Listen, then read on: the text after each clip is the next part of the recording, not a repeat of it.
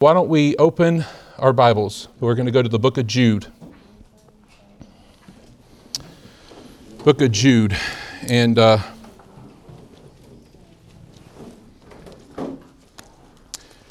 Jude chapter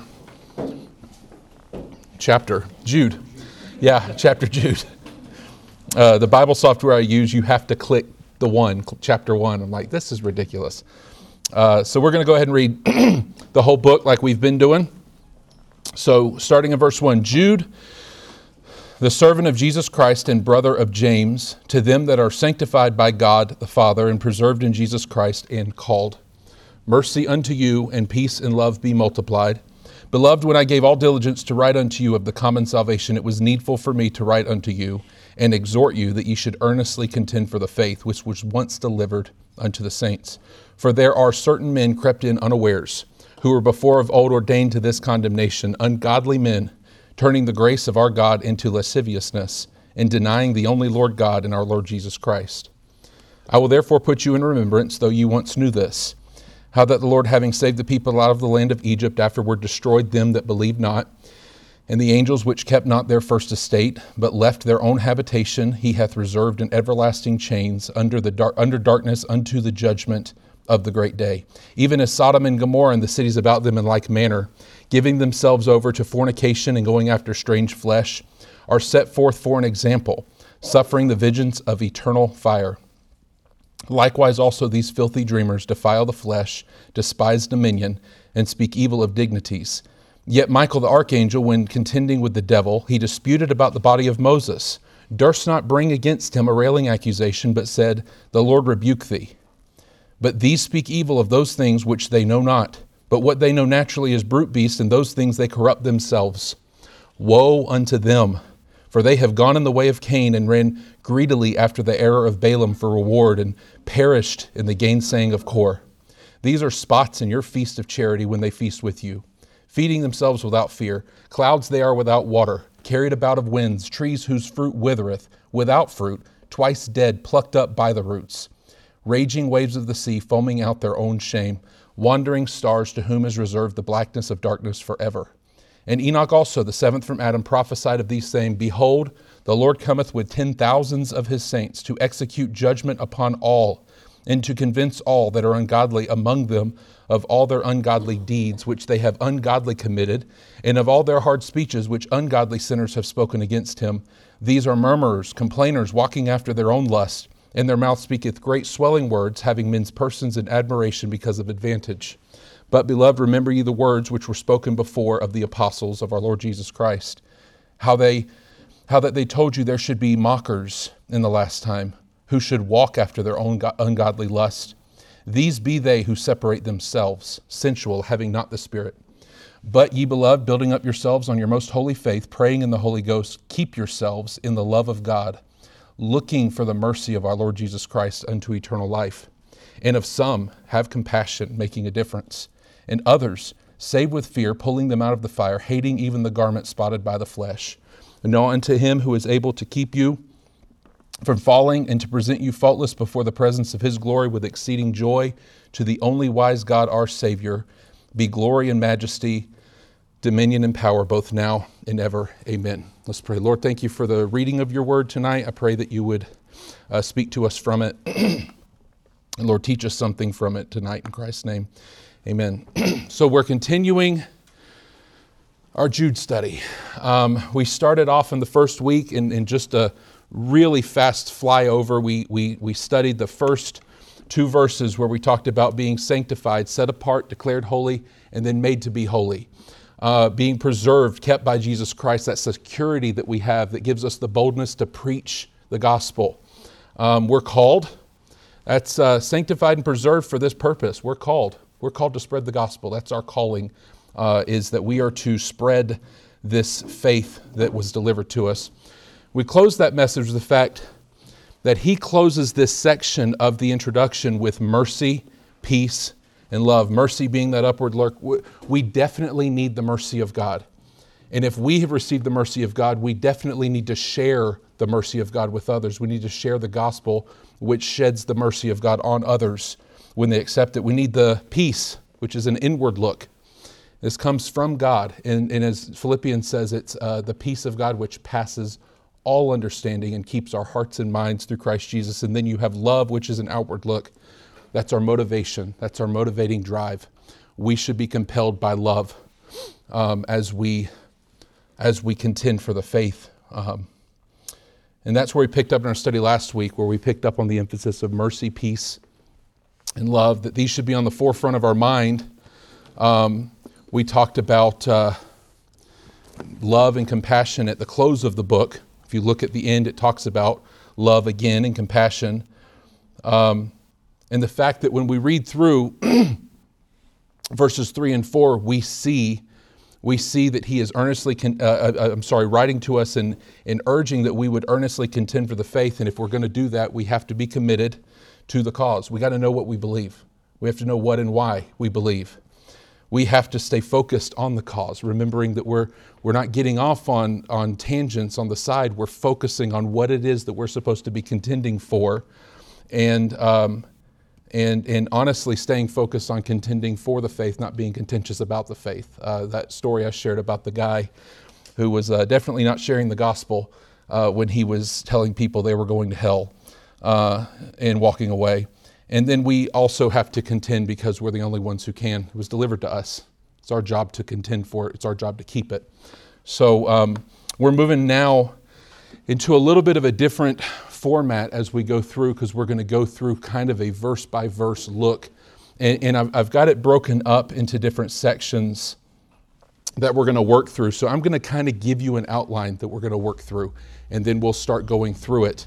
Um, so it's, it's five different uh, sections, and, and first, verse 4 is the first one that we'll uh, be going through, and that is the invasion, description, and the work of the apostates. So as we go through verse 4, we're going to see them invading in the description of them and then their work.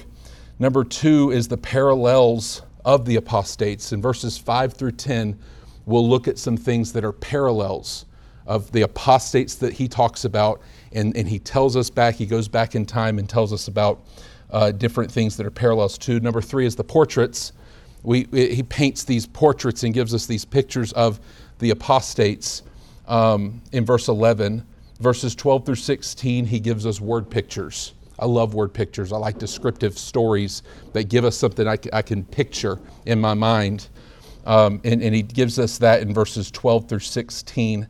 And finally, he gives us encouragement in spite of the apostates. Um, verses 17 through 19 is where we'll finish up, is the encouragement of the, uh, in spite of the apostates. So we're going to start with number one and start working our way through these verses the invasion description of work of the apostates. So in verse number four, it says, For there are certain men crept in unawares who were before of old ordained to them condemnation. The, the, the four here kind of gives us like the, the purpose behind. So he said, We have to earnestly contend for the faith. And then he says, For, why do we, why do we have to earnestly contend for the faith? Well, there's a reason. It's, it's like there's a call to action here that Jude is saying to us. We've got a major thing happening and it's it's it's been happening. There are certain men that word crept is a past tense. It's it's it's already happened and it, it's continuing to happen but it's being done in secret. It has the connotation of of if you were sitting by somebody and you wanted to poison them and you slipped a little bit of poison in their drink while they weren't looking it's it's it's it's a slipping in un, unnoticed trying to slide in on the on the sly and, and not be seen. The danger is um, it's the destru- to the destruction of the unsuspecting and the unobservant that these people have come in. It's, it's to our own destruction um, if, we, if we don't heed the alarm that Jude is sounding. Um, it says, before of old ordained to this condemnation. Before of old ordained. It means, it means this has been written before, to, to write it down before. It's before of old ordained. And, and, and I want to I wanna pause for a second to, to address a thought that sometimes can come through our minds when we see something like, it was before of old ordained. So therefore, God predestined this to happen. And all of these things that are happening here because God made them happen. He wanted them to happen. Therefore, what should we do to try to stop it? But that's not what it's talking about. Um, if it's saying, saying you know about something, and you've heard this before from our pastor, um, uh, uh, foreknowledge isn't causative. It, knowing something is going to happen does not mean you cause the thing to happen. And I've got a great illustration for that because I have one of the clumsy, well, he's not clumsy as much anymore, but one of the clumsiest children in the world was Jefferson. That kid would trip on air. Um, he just, he would just fall. Um, and so if, if, if we had Jefferson here and, and there was a stool and I told Jefferson, don't climb up on that stool, Jefferson, you're going to fall if you get up on that stool. I know you will fall. Of all people, you're going to fall. And Jefferson climbs up on the stool anyway. What do you think happens to Jefferson? He falls. Did I make him fall? I did not. I knew he was going to. And in fact, if we look at the way that God interacts with us, he knows the destruction. He knows the damnation people are heading towards. And instead of causing it, what is he doing? Don't go that way. I've provided a way of salvation for you. So, foreknowledge isn't causative. In fact, foreknowledge of God is a mercy and grace unto us. He warns us, it's an act of love.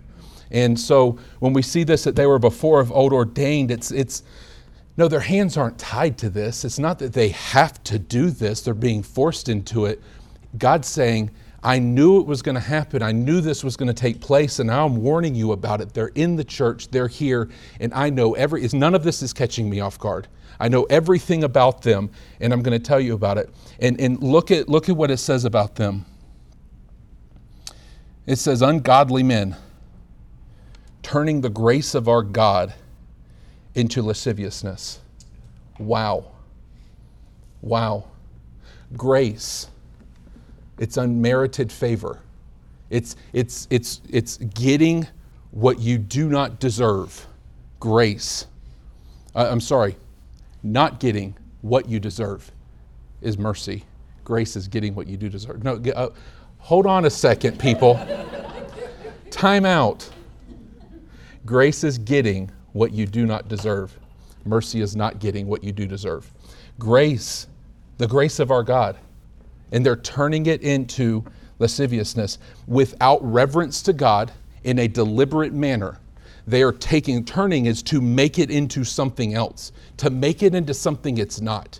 So the grace of our God is being turned into an unbridled lust, an excess, shamelessness. The grace of our God is being used for unbridled lust, excess, and shamelessness. They say this if God's grace is greater than all of my sin, as the song has said, then the more I sin, the more God will exhibit his grace. So let's just let her rip. That's exactly what they do.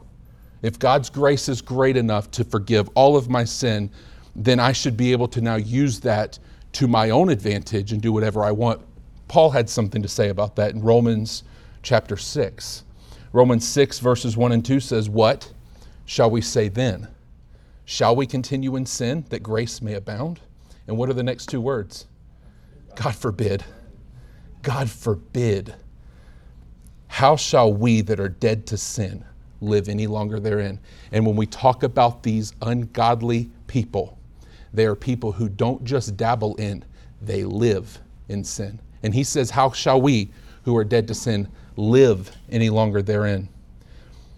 They're not just turning His grace into lasciviousness, and, and I mean actively living a lifestyle that is, that is in excess, but also teaching you that you ought to live a lifestyle that is in excess, lascivious.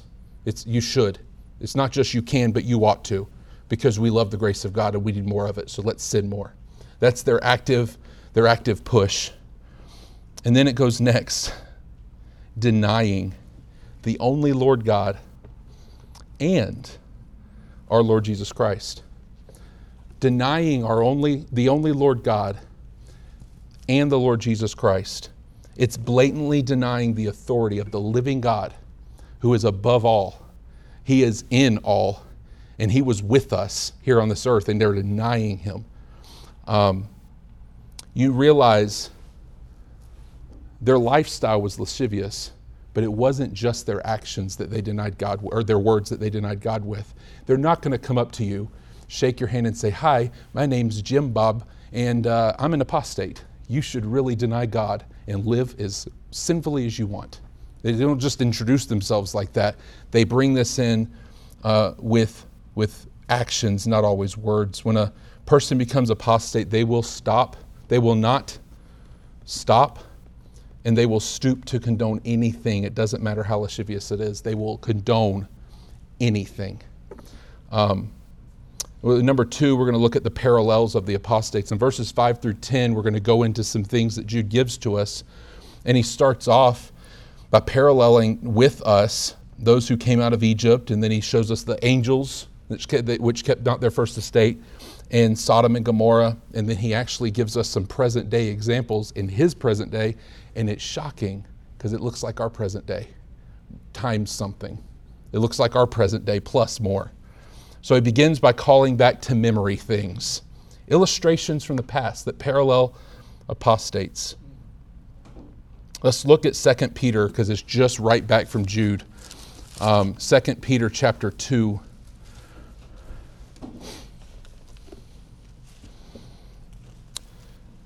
Because it's something that he gives to us, because he's, he's, what he says in, in Jude in Jude chapter or in Jude uh, verse 5 it says I will put you in remembrance though you once knew this how that the Lord how that the Lord he brings he brings the Lord into play before he ever starts talking about them how that the Lord. Second Peter chapter 2 verse number 4 says uh, for if God spared not the angels that sinned but cast them down to hell and delivered them into chains of darkness to be received uh, reserved unto judgment and spared not the old world but saved Noah, the eighth person, a preacher of righteousness, bringing in the flood upon the word, uh, world of, of, the ungodly, and turning the cities of Sodom and Gomorrah into ashes, condemned uh, them with an overthrow, making them an ensample unto those that after should live ungodly, and delivered just Lot, vexed with the filthy conversation of the wicked, for that righteous man dwelling among them, and seeing and hearing vexed his righteous soul from day to day with their unlawful deeds. The Lord knoweth how to deliver the godly out of temptations and to reserve the unjust unto the day of judgment to be punished. Jude starts off by pointing out how that the Lord. So we're going to look at we're going to look at the children of Israel and the mixed generation or the mixed uh, multitude that came out. We're going to look at the angels. We're going to look at Sodom and Gomorrah. We're going to look at the present day.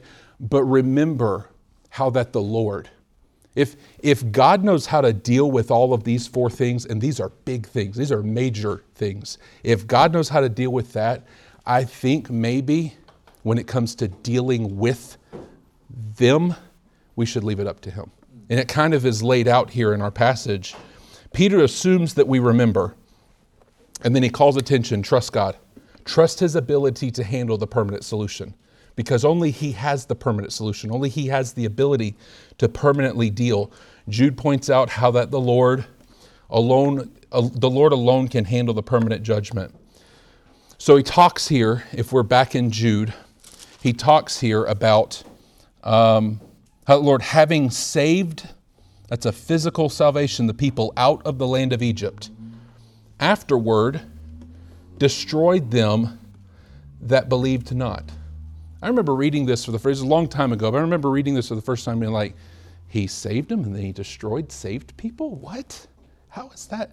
He didn't save them salvation out of Egypt. He physically brought them out, saved them out of the land of Egypt. It's a physical salvation there. But when the children of Israel were saved out of the land, they didn't leave alone. Exodus 12:38 talks about a mixed multitude that came up with them and it says they brought cattle and everything with them. So a mixed multitude traveled with them after I mean Egypt, imagine Egypt's state after Israel left. They had looted them by the Egyptians literally giving them jewels and money and food and just here take this stuff and they leave and then Pharaoh and their entire army is destroyed when the Red Sea closes in on them. What do you think Egypt was looking like? Uh, uh, I think a power vacuum may have happened. So a mixed multitude leaves out with them.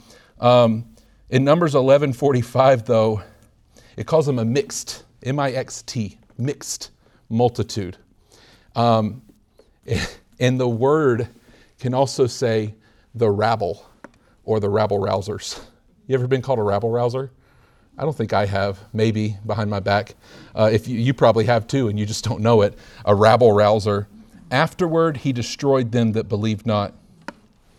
Here's what, here's what it's saying in verse 5 it says, You know, God saved the people out of the land of Egypt. The mixed multitude came along with them. Afterward, what did God what, what did the Israelites do to those people? They didn't destroy them. Who destroyed them? God. Afterward, he destroyed he took care of them. After after after he brought them out, uh, uh, he destroyed them that believed not. Um, uh, he dealt with those who had reformed, but they weren't regenerated. There's, they were people who were there, and you know these people were these people were murmuring. These people were bringing up disputes with the children of Israel and actually rabble rousing. They were they were kind of encouraging them into uh, complaining that this manna was here, and we want we wish we had the bitter herbs back from Egypt. Okay, I've had bitter herbs; they're disgusting. Um, but whatever, uh, you you do you. Uh, verse six it says, "Unto the angels, the angels which kept not their first estate, but left their own habitation." He hath reserved in everlasting chains under darkness unto the judgment of the great day. Wow. The same word is used there when it says they kept not their first estate, and then afterwards it says he reserved them. Same word. They wouldn't keep their estate, so what did God do? He kept them, He reserved them. So it's, he, he reserved them. They chose not to keep their first estate. They left their own habitation. They fall from heaven, then they leave their realm and they start mixing with the people of the world. They start mixing with the daughters of men in Genesis uh, 6. Um, they didn't keep their first estate. So, what did God do? He's keeping them in everlasting chains. The word does not lend itself to figurative speech. They are literally chained. They're chained by the decree of God. They're not getting out. And they're chained, they're chained under darkness unto the judgment of the great day. Now, here's a thought. Here's a thought. Matthew 8 28 talks about the fact when Jesus comes in and the demons say, What, what do we have to do with you? You come to torment us before, before the time? Like it, it's not time yet. It, it gives the idea that the demons, they're haunted by the fact that judgment's coming for them.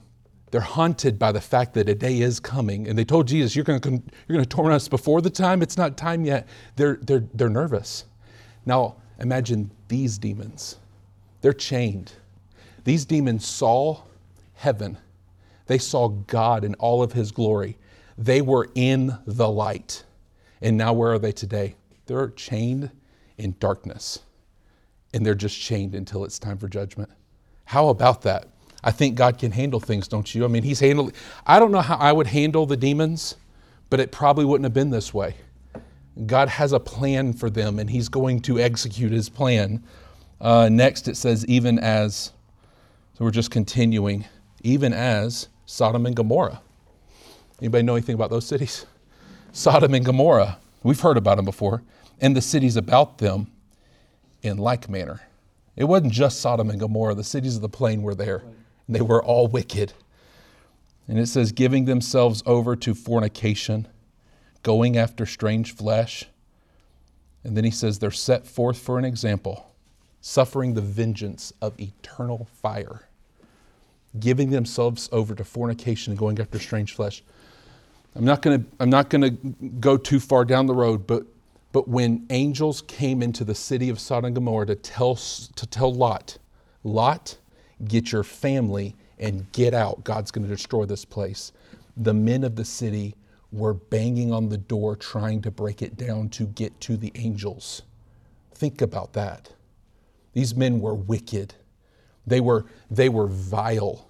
And they were going after. Now, we won't, we, Lot was wicked too himself. The Bible says that he was righteous and says that he was vexing his righteous soul. But, but the wickedness of this city, they were given over to fornication. In fact, the only thing that controlled their actions was fornication and lasciviousness. Sounds familiar. It sounds like the apostates. It's a parallel, going after strange flesh.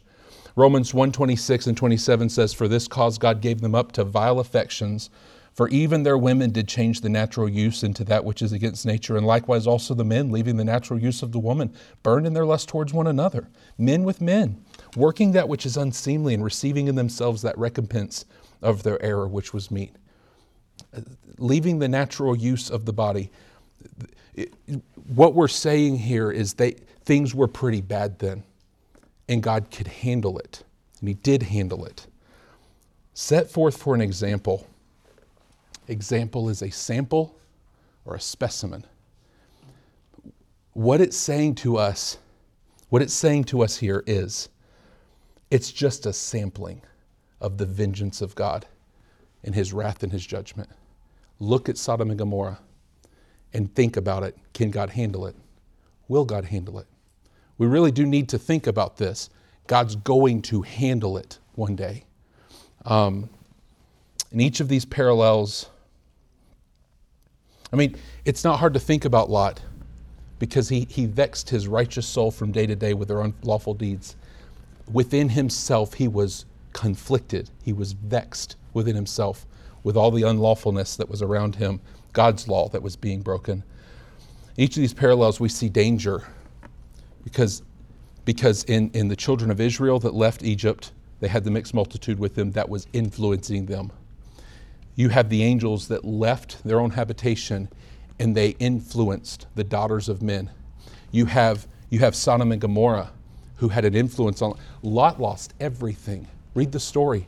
He lost everything. He walked out of that city with his wife, and even she turned her back, and she turned back to look with a longing look towards Sodom, and he was left alone. And, and his story is tragic if you look at the rest of the life of Lot. All of these three, these, these are, they're not just what God's going to do to them, but look at the danger involved with them. There's a risk here. Um, and then he says, likewise also, verse 8 is, is verse 8 is connected to 5, 6, and 7. A thousand percent over connected. Likewise. Also, these filthy dreamers defile the flesh, despise dominion, and speak evil of dignities. We're shifting into what we would say Jude's present day almost. We're pointing into now, this is today. Does it sound familiar? Defile the flesh, despise dominion, speak evil of dignities. It sounds kind of familiar today, and I'm not, I'm, I'm not the guy that's like, oh, our society is so terrible. But our society is so terrible. It just is. Our world's, our world's wicked. Um, every the filthy dreamers, every single thought they have is filthy. Every imagination they have is filthy. They can't dwell on anything but filth. They can't dwell on anything but sinfulness. That's what they're consumed with. And it says that they defile the flesh. Your thoughts become actions. Your, your imaginations will become deeds. And these people do nothing but dream of filth, and so they defile the flesh. They do nothing but dream of filth, so they despise or they reject, they refuse, they disregard, or they will nullify dominion. What's dominion? Power, lordship, authority. They despise it. Um, just like the angels who left their first estate, this is rebellion against the authority of God Himself.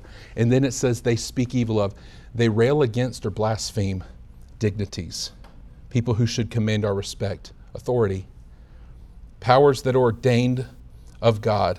Uh, I'm sorry, powers that or powers, the powers that are ordained are of God. Romans 13, 1. Um, Let every soul be subject unto the higher powers, for there is no power but of God, the powers that are ordained of God. Um, these people reject those things. And then he goes on, yet Michael, let's keep going, yet Michael, let's bring up an example. The archangel, verse 9, when contending with the devil, he disputed about the body of Moses, durst not bring against him a railing accusation. This is the only place in the Bible we read about this story. I think that's cool. It happens twice in the book of Jude. We don't know about this story. So you have Michael. Uh, would you like to have seen that? Michael the archangel and Satan, Lucifer, fighting over the body. Well, I don't know about that part, but fighting against each other over the body of Moses. Now, what in the world did Satan want with the body of Moses? Uh, it doesn't say in black and white, so I will not say emphatically, but I think it had something to do with deceiving the children of Israel. They were pretty prone to deception. Uh, and it's something to do with that. So God said, No, he's going to be hidden and he's, he's buried today, it says, in a sepulchre that no man knows where it is. So we don't know where Moses' tomb is, where he's buried. But he, he, he contended with the devil over the body of Moses. But this is the cool part of the story. Durst not, he dared not. Like, it's like he would never dare bring against Satan. Satan, Satan, the bad guy of every story in the Bible, the bad guy, he dared not bring against him a railing accusation. Well, if anybody deserves a railing accusation, I think the devil could use a good. Well, should I? Should I? I heard a, a story one time of a young preacher who, who you're going to hear it anyway. A young preacher who who got so worked up in his message that he cursed. He accidentally said a bad word, and he was so embarrassed. And somebody yelled out because he was talking about how bad Satan was, and they said he needed a good cussing. Uh, okay, it didn't happen here. That was not about me. But he he dared not. If anybody deserves a railing accusation, what what is what is this railing accusation? It's a judgment of railing. It's a declaration of a judgment. Um, if anybody deserves that, Satan would. But Michael dared not go beyond the limitations or the boundaries of his task that was given to him. Michael, you go get the body of Moses. I want you burying it. I don't want anybody knowing where he's buried. Uh, many think that the people of Israel would have set up a shrine to Moses and they would not have wanted to go into the promised land because Moses, their leader, was here. Mo- uh, Michael, go hide the body of Moses. I want it buried somewhere. And he gets into a fight with Satan over the body, contending with him about the body. And he doesn't bring a railing accusation against him because that's not his job. That's interesting. Michael the archangel dared not go beyond his boundaries of his task no railing slander against Satan. It's interesting how he leaves that. The Lord rebuke thee. Now, we could say things, and we do sometimes say things we probably ought not to. They're beyond our, they're above our pay grade to say. We can probably make some statements, but nothing, nothing is as impactful as the Lord rebukes you. I mean, I I, don't, I don't want to rail against you. I don't want to assassinate your character. I don't want, you know what? God will handle this. We probably could use a dose of Michael's restraint every once in a while in our lives. The Lord rebuke thee. I, am hands off. He'll do a better job at it than I can. I can tell you stories about the children of Israel and the mixed multitude, the, the angels that kept. I, he'll handle it, and he'll handle it better than I can um, man, we should remember our place sometimes in our calling. Ephesians 6, 12 and 13 should be, if we believed in it, tattooed on our foreheads. For we wrestle not against flesh and blood. I want to punch flesh and blood in the face, but that's not who I'm wrestling against. Who are we wrestling against? But against principalities, against powers, against rulers of the darkness of this world, against spiritual wickedness in high places. Wherefore, take unto you the whole armor of God, that ye may be with, able to withstand in the evil day, and having done all, to stand. That's what Jude talks about contending for the faith. Stand, hold fast, keep the faith. Um, then he goes into verse 10 But these speak evil of those things which they know not if you don't know anything about it, you probably should be quiet. My teacher in school, Miss Eastwood, used to say, It's better to remain silent and be thought a fool than to open your mouth and remove all doubt. you know? But these speak evil of those things which they know not. Wow. Thank you for sharing your entire brain, which was empty. They're ignorant blasphemers. That's what they are. They're ignorant blasphemers. And isn't it strange that often those who speak the loudest know the least? They're colossal, it's a colossal ignorance of spiritual things. 1 Corinthians 2:14 says, "But the natural man receiveth not the things of the Spirit of God, for they are foolishness unto him, neither can he know them, because they are spiritually discerned." We're going to get to that eventually. They are sensual, having not the Spirit. They don't understand these things, but what do they do with the things they don't understand? They speak evil of them. And then he says, But what they know naturally as brute beasts, in those things they corrupt themselves. They corrupt themselves in the things they know naturally. Romans 1 21 and 22. Because that when they knew God, they glorified him not as God, neither were thankful, but became vain in their imaginations, and, fool- their foolish heart was darkened. Professing themselves to be wise, they became fools. Yeah.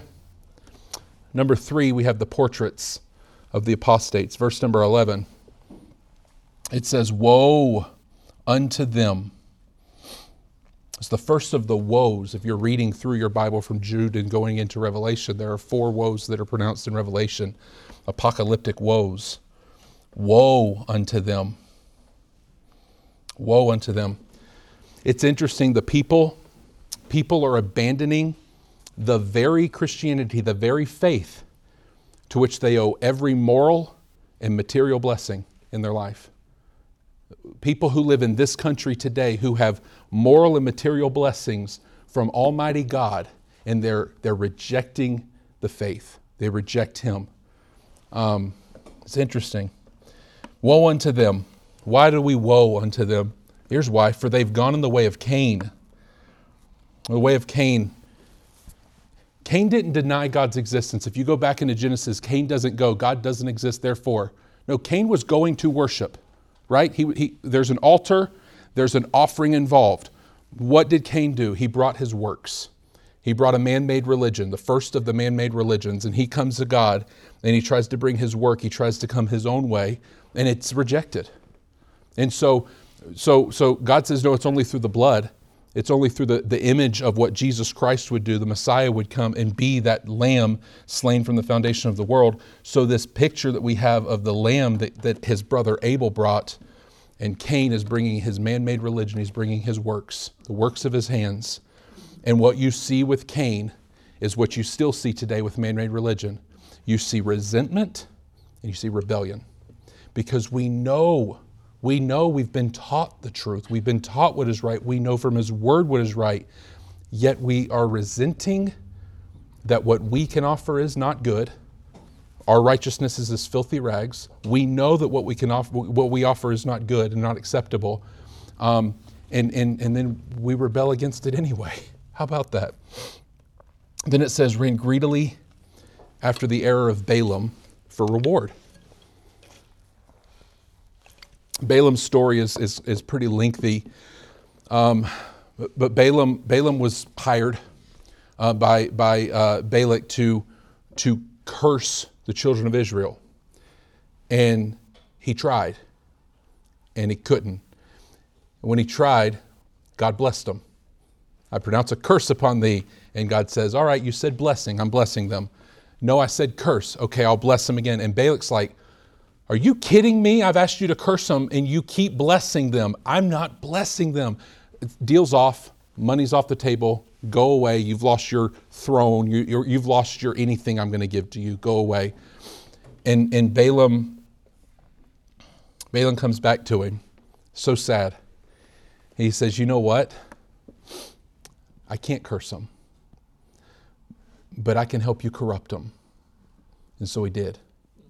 And you look at Balaam and you look at him going to Balak and he says, I tell you what, you tell your girls to put on pretty dresses.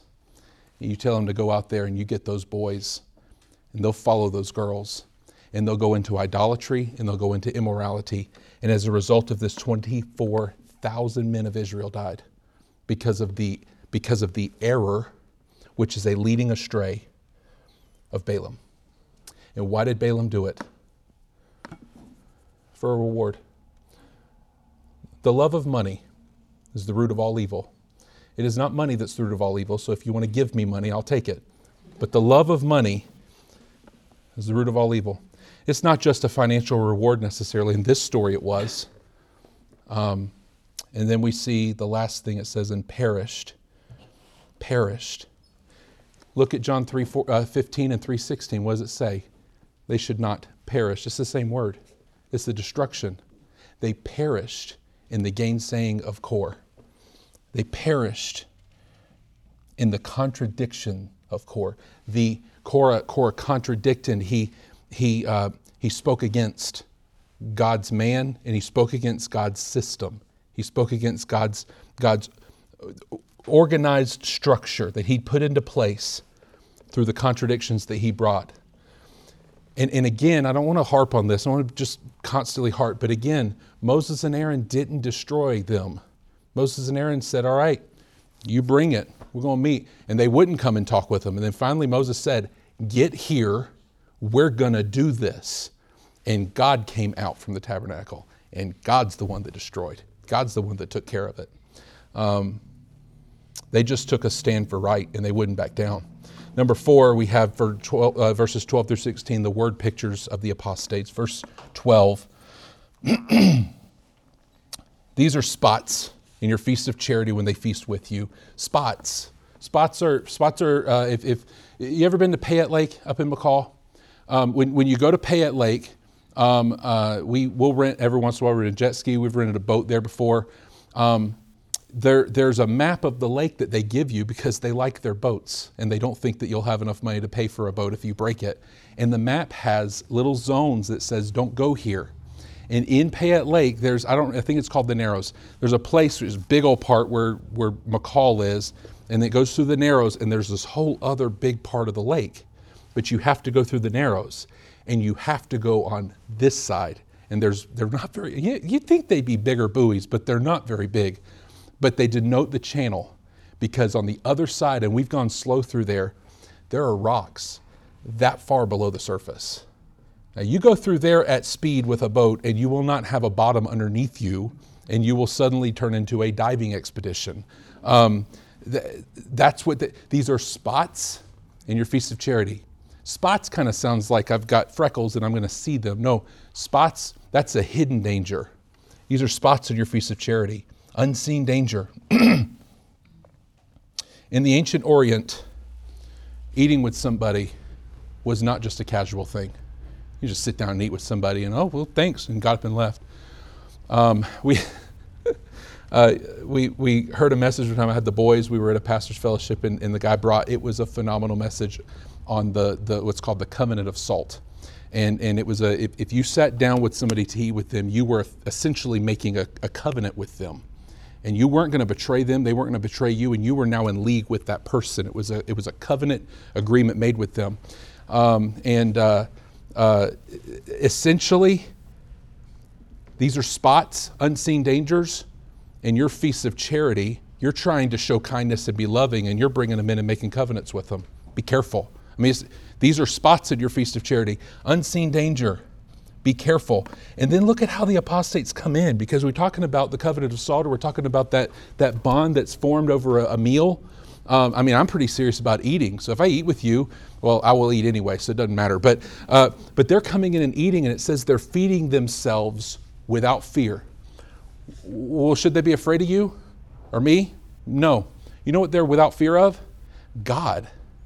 They're feeding themselves at your feast of charity and trying to join in with you, and because they you'll keep a covenant covenant agreement with them, but they know they're not going to. In the Orient, they would not eat with somebody if they knew they might betray them.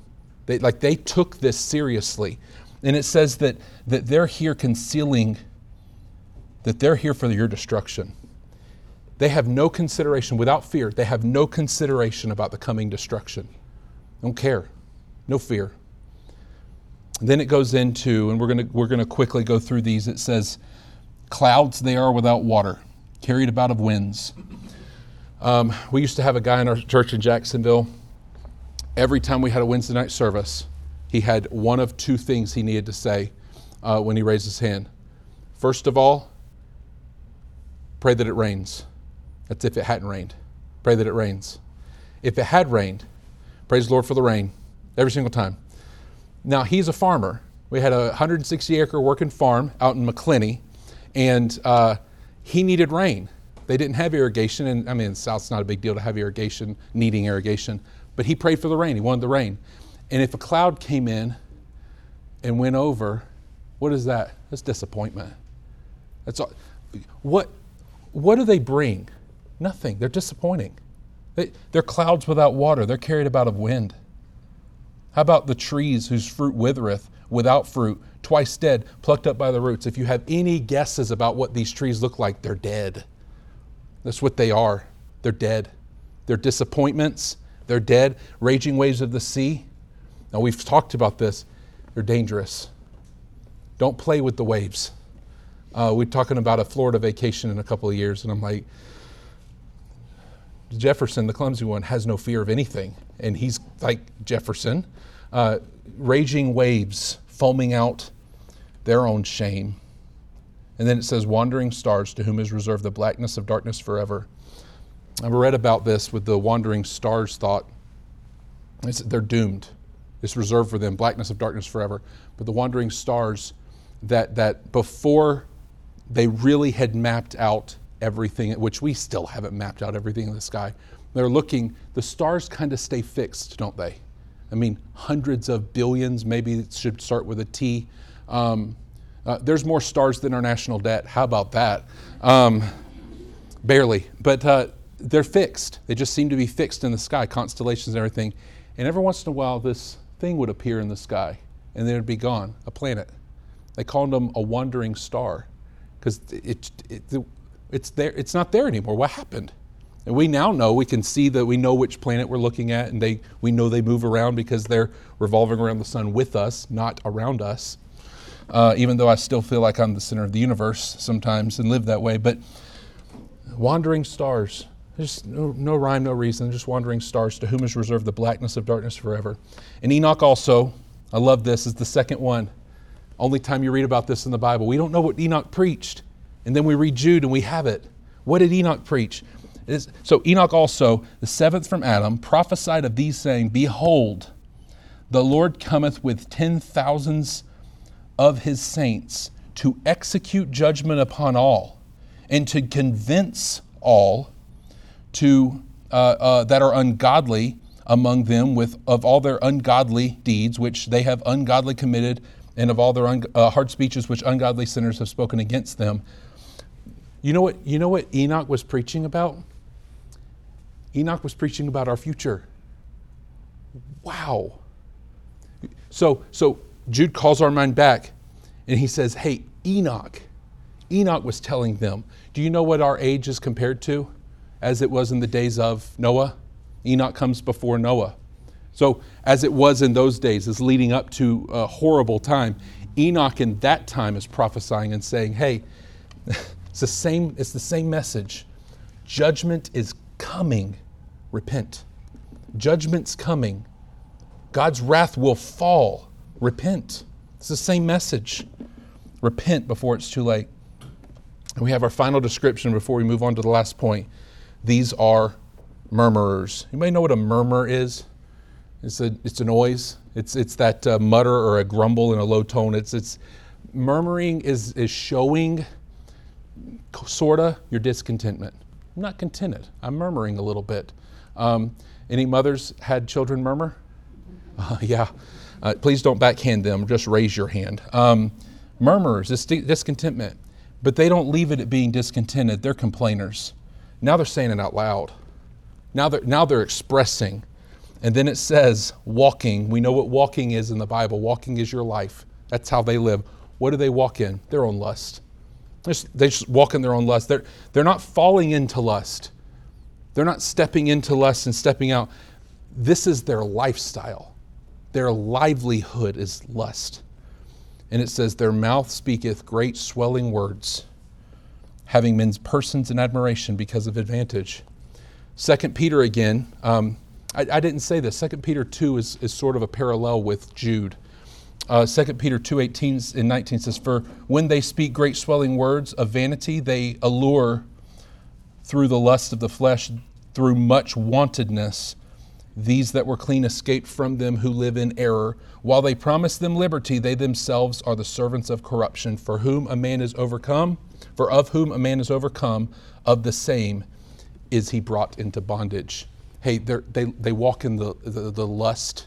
Why do they walk in the lust? Because the thing they're going after is the thing that's absolutely taken them into bondage. Everything they say is a lie. And, and I'm saying this because Jude has given us time after time after time where he's told that God's going to take care of them, God's going to take care of them. But how many times do we fall into the trap of murmuring and complaining and walking in lust? How many times do we fall in that trap ourselves? It's all a lie. It's all a lie, but this is a word of caution to us as well. Um, number five, and we're going to finish. Verse 17, it says, um, But beloved. That's a familial term of endearment. If you go over to Israel and you listen closely, you'll hear Arabic people say Habibi. And Habibi means my love. Men talking to men because it's a, it's a, it's, it's a, uh, an affectionate society. Same thing with uh, in the Hebrew, they've kind of stolen the word and they uh, Haviv, they'll say Haviv, and it's it's it's beloved. It's love, my love. Um, it's it's that that term of endearment he's now giving us. He, he says he says, but beloved, remember ye the words which were spoken before of the apostles of our Lord Jesus Christ. Hey, they told you there would be mockers.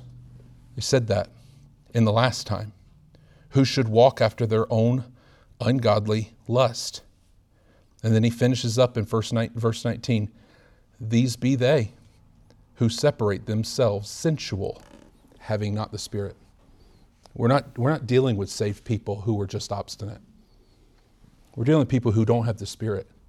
Wicked, vile, turning God's grace into lasciviousness, denying the only Lord God and our Lord Jesus Christ. But he says, he says, hey, remember what the apostles said. How do they know what the apostles said? Because the next generation is perpetuating it. How do we know what the apostles said? We have the Word of God, but we need to be teaching every single generation what the Word of God says. We should be teaching. Um, none of this is a surprise to God. It should not be surprise to us that the lost will live like the lost. Should not shock us. And do notice in verse 19 these be they who separate themselves. They're, they're the ones who will walk away. They're the ones who will look and say, ah, uh, they'll walk away. They're sensual. They don't have the Spirit. Um, we're not going to continue through tonight. We're going to pick up in verse 20 next week and finish the book. Um, but it gives us an encouragement to go on in the face of this age of apostasy that we see before us today. And I've said it before, we're going to examine it closer, but we're bringing this sucker back home to mercy, peace, and love. We're going to talk about compassion and how, what do we do? We, we're supposed to contend for the faith, but what, how, does the, how does the book end? How does Jude finish with his instructions to us? And that's what we're going to pick up. Um, next week. Let's pray. Lord, thank you for the day and thank you for your word. Um, I pray that uh, I pray this is helpful. Um, thank you for teaching me from your word uh, tonight. I pray that you would bless um, as we go our way, give us safety, and um, I ask these things in Christ's name. Amen.